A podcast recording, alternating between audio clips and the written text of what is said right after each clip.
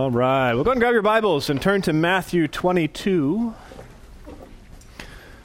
Matthew 22. Our focus for the at least beginning of our foundations year together is on biblical priorities for young families, on how we manage our time to make sure we are accomplishing the things that God says are most important for our lives. And some of those things that are most important are really exciting and glamorous. Much about being a young parent is not so exciting and glamorous. And so sometimes it's it's forcing ourselves to continue to do that which is mundane and doesn't seem like it's uh, as critical. Uh, sometimes it's it's setting aside all the things that the world says matter most. Uh, but before we get into the specific details of life and what some of those priorities are for us that the Bible clearly clearly lays out, we want to think first about the direction of our life, about the overall uh, purpose that God has given us. And we started this last time in Matthew 22, looking at uh, two of the, the, the two great commandments that Jesus highlights for us that uh, uh, that really um, give us a, a, grid and a framework for how to think about our lives, for how to think about the primary purposes of our life. And again, we could we could look at that from a number of different angles biblically, uh, but I think this gives us uh, a great framework to think about what we should be pursuing. And and so in Matthew chapter 22, we saw last week that a, uh, a lawyer came up to Jesus in verse 36 and said, "Teacher." Which is the great commandment in the law? And Jesus said to him, You shall love the Lord your God with all your heart, and with all your soul, and with all your mind. This is the great and foremost commandment. We were reminded last time that the chief purpose that we are to be focused on in our life, above all else, is loving God to be devoted to and consumed with him in every aspect of our life. You know, we can we can manage our schedule meticulously, and yet if we are not doing so out of a desire to please the Lord, to honor him, to be like him, we are have have missed the mark. And and we talked about why we should love God because of who he is because of all that He has done for us and, and what it looks like to love God, to delight in Him, to obey Him, to pursue likeness to Him, to proclaim Him, to live for His glory. And so, regardless of the task you accomplish today or didn't accomplish today, regardless of what you have scheduled for tomorrow or what you expect next week to look like, your life is to be characterized by loving God, by being devoted to Him above all else. And Tonight we come to the, the second component of the direction of our lives. When you think about what am I going to do today? It ought to be I'm going to love God today. I'm going to live for Him and His glory. And secondly, it ought to be loving others. Jesus continued in verse 39 and said, The second is like it you shall love your neighbor as yourself. On these two commandments depend the whole law and the prophets. Jesus says these two things loving God and loving others, loving our neighbor, all the other commands hang on those. Everything else comes back to those two commands, those two principles. And so tonight we want to think about loving others and the importance of that in our lives. Now, this is a, a quote from the Old Testament, Leviticus 19. Jesus has actually uh, already used this verse several times in the Gospel of Matthew. We'll look at a couple of those accounts in a bit. But I, I want us to begin by thinking first about the significance of loving others. The significance of loving others. Notice how Jesus began in verse 39, and he said, The second is like it. Now, Jesus answered more than this guy asked. Sometimes as parents we do that. Our kids ask us one thing, and we think what you really need to know is more than that. I'm glad you asked, and I'll, I'll fill in some more details for you. That's what Jesus is doing. He says, the first command that you ask about is to love God, but there's a second one. Now, we're tempted to look at that and say, well, he's kind of saying it's the second one, it's kind of second place. But the question was, what matters? What's the great commandment? And so Jesus is not minimizing this command when he says the second is like it. He's really elevating it to say, hey, this is also very, very important. Now, it is second, And so it's not as critical as loving God. It's not of the same foundational nature as loving and being consumed with Christ, but it is foundational and fundamental for us. Love for God is first, but this second command uh, flows from that. In fact, if you if we were to take the time and look over at uh, passages like 1 John 4, 20 and 21, we won't take the time to look at it tonight, but it, it speaks about how you can't say legitimately, I love God, and yet hate other people. He, he says those two things go hand in hand. So it's true that, uh, that you, you cannot love others without loving God, but it's also true you can't love God without loving others. In fact, you're, you're probably familiar with, the, with 1 Corinthians 13, the, the love chapter, you know, the, the description of what biblical godly love looks like. And, and that chapter begins in this way it says, If I speak with the tongues of men and angels, but do not have love, I have become a noisy gong or a clanging cymbal. If I have the gift of prophecy and know all mysteries and all knowledge, and if I have all faith as to move mountains, but I do not have love, I am nothing. And if I give all my possessions to feed the poor, and I surrender my body to be burned, but do not have love, it profits me nothing. Paul says, You can do all the right things. and if it does not flow from a heart of love, first and foremost for God, and flowing out of that for other people, you have really done nothing. You know, that's the danger of focusing a series on what we should be doing. We need to do those things, but we cannot ever think that just because we are doing the right things, that we are all that God intends for us. We, we need to do the right things, but they must flow out of a heart that says, I, I love God. I love Christ for what he's done. I long to see him exalted in my life, and I love others because that is what God calls me to. That's how God has treated me. So, you guys, loving others matters. It mattered to Jesus. It mattered to God as He orchestrated the commands and, and what our life should be characterized by. Loving others matters. But Jesus doesn't just say, this matters in principle. He gives us some details about this in this verse. And so, secondly, let's think about the scope of loving others. I, I could ask you tonight to list people you love and there's probably a number that would easily go on that list. It may be a different list today than it was yesterday because of how your day went. Um, but there are those that you think, oh yes, those are ones I just love. Um, you know, if you if you have young children, there are days where you think, oh, they're so cute, and I just want to be with them. And then there are days where you think the opposite of that, and you don't want to be with them. But the the the scriptures here Jesus gives us the, the description of who should we love, and he says this, you shall love your neighbor. Now, the common thinking for a Jew listening to this would be to nod in affirmation to say, yes, we should love our neighbor. And technically, that word does include, like we think of, those who are in close proximity to you in those ways. But the Jews would, would use that not so much to say, oh, we should love more people, but they would use that to say, we only have to love our neighbor. There's others we don't have to love. And so, yes, we will love our neighbor. We just won't love all these other people that we think of outside that category. This was particularly true of, of Jews and Gentiles. They thought our neighbor is Jews, our, and, and those who are outside that are not our neighbor. If you flip back to Matthew 5, Jesus referred to this verse there and he confronted this idea that was prominent that this command kind of narrowed the scope of who we were to love. And he gave what was their common interpretation or perspective in verse 43, Matthew 5:43, the Sermon on the Mount.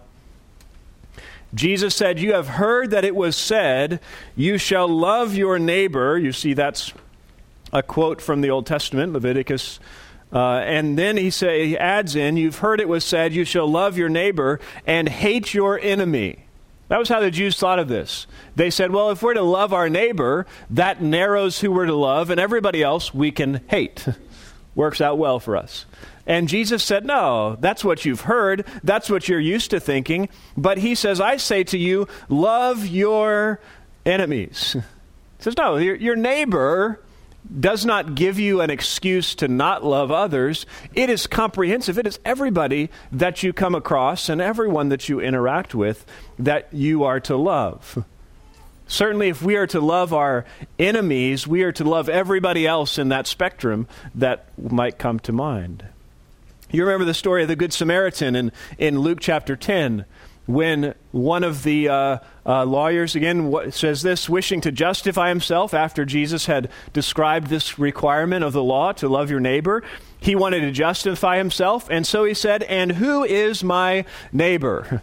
That's the key question to justify himself. If you just tell me the few people I'm supposed to love, I'll do that. And so, what did Jesus do? He told him the, the parable about the man who was going from Jerusalem to Jericho and fell among robbers. And he gave the example of, of first a priest who was going down that road. And when he saw him, he passed by on the other side. And then a Levite was going down on a journey. And and uh, came to that place and saw him and passed by on the other side. But a Samaritan who was on his journey came and when he saw him felt compassion and bandaged his wounds and poured oil on them and, and took care of him. And Jesus said to him, Which of these three do you think proved to be a neighbor to this man? Jesus didn't really even answer the question, Who is your neighbor? He said, Who is being a neighbor in this? Jesus' point was, it's not to narrow who we love. It's to say everybody that we come into contact with, everybody that we interact with, is to be uh, a recipient of our neighborly love. Now, does that mean that we demonstrate love equally to all people? That we need to feel the weight of responsibility to say, I need to, to display love equally to all people? Well, Debbie just provided a meal to all of us, and we are thankful for that. Um, but we don't all typically provide a meal for a group of 80 people every night, do we? Like, my wife doesn't make dinner for our entire neighborhood every night. She shows special love and care for her family and for, uh, for those that are, are closest to her. So it's not wrong that we don't display love equally to every person in our life. Titus 2 highlights for women the priority of loving their husbands and loving their children. And so it doesn't get demonstrated equally, but we can easily neglect loving those who are outside our primary sphere if we're not intentional. We can be like that priest and that Levite who just passed by on the other side because we have other things that we're doing or other priorities that we are, are pursuing and miss opportunities that God gives us to love others. Jesus says, Love your neighbor.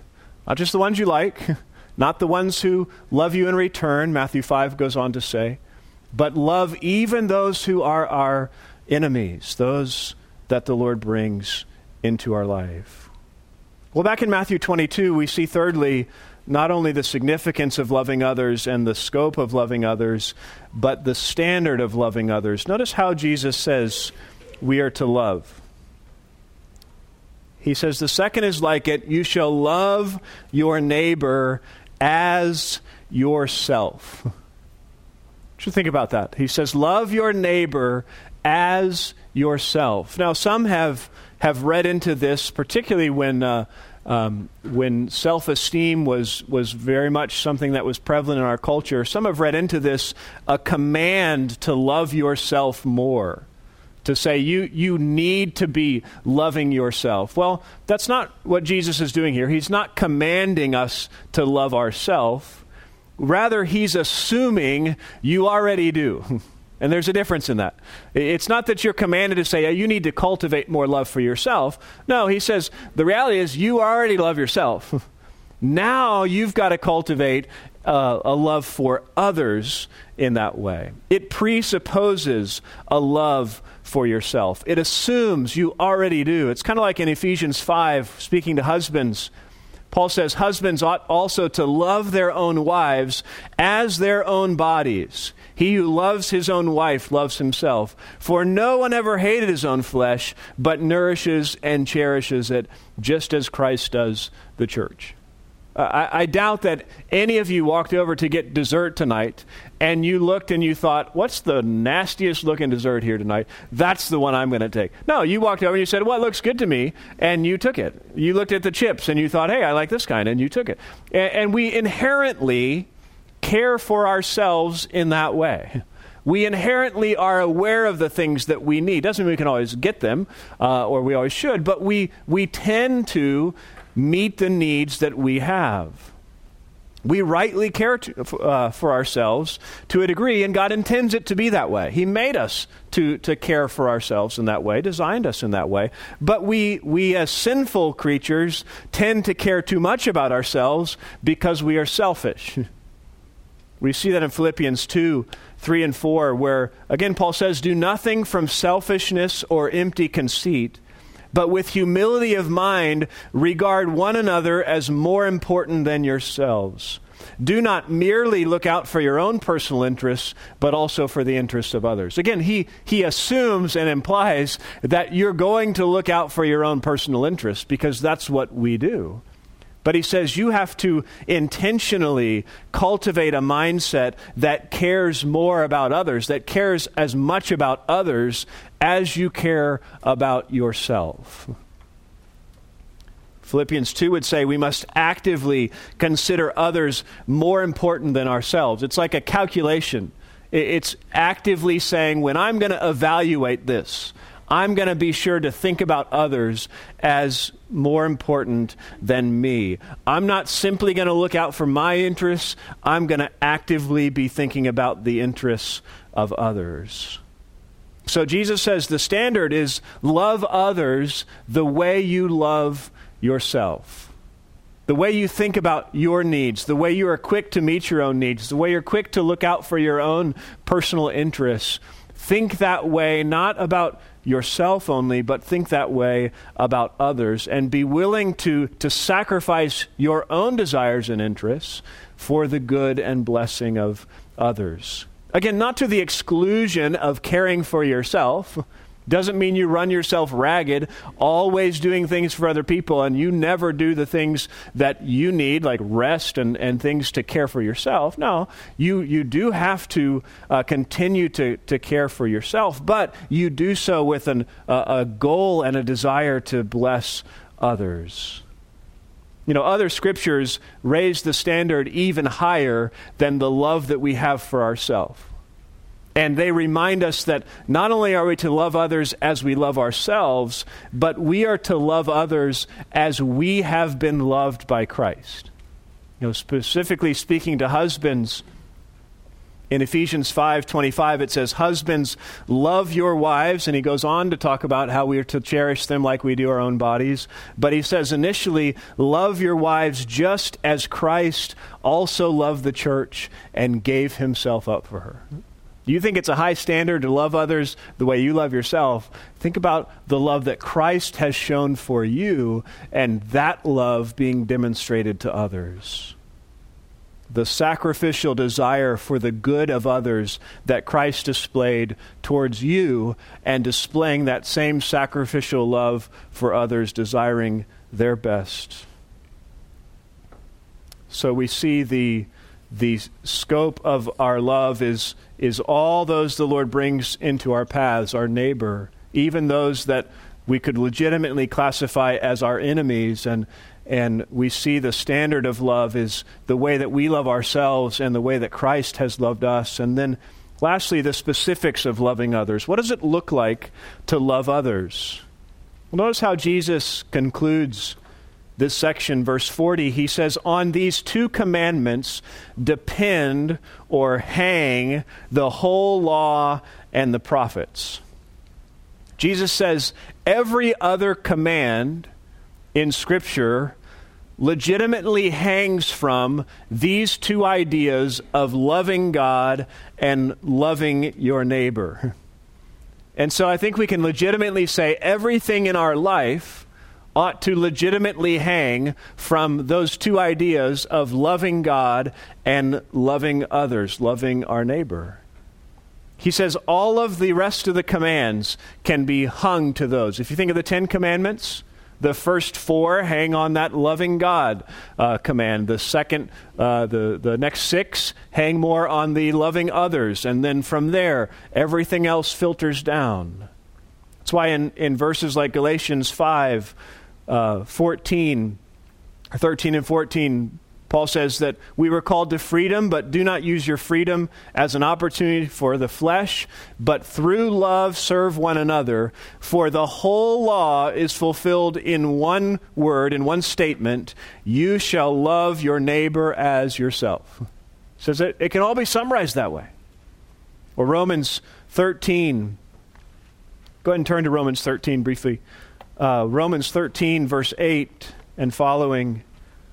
Paul says, Owe nothing to anyone except to love one another, for he who loves his neighbor has fulfilled the law. He says, For this you shall not commit adultery, you shall not murder, you shall not steal, you shall not covet. If there's any other commandment, it is summed up in this saying, You shall love your neighbor as yourself says you can take any command and uh, uh, especially those related to dealings with other people and you can sum it up as you shall love your neighbor as yourself. In verse 10 he says love does no wrong to a neighbor therefore love is the fulfillment of the law.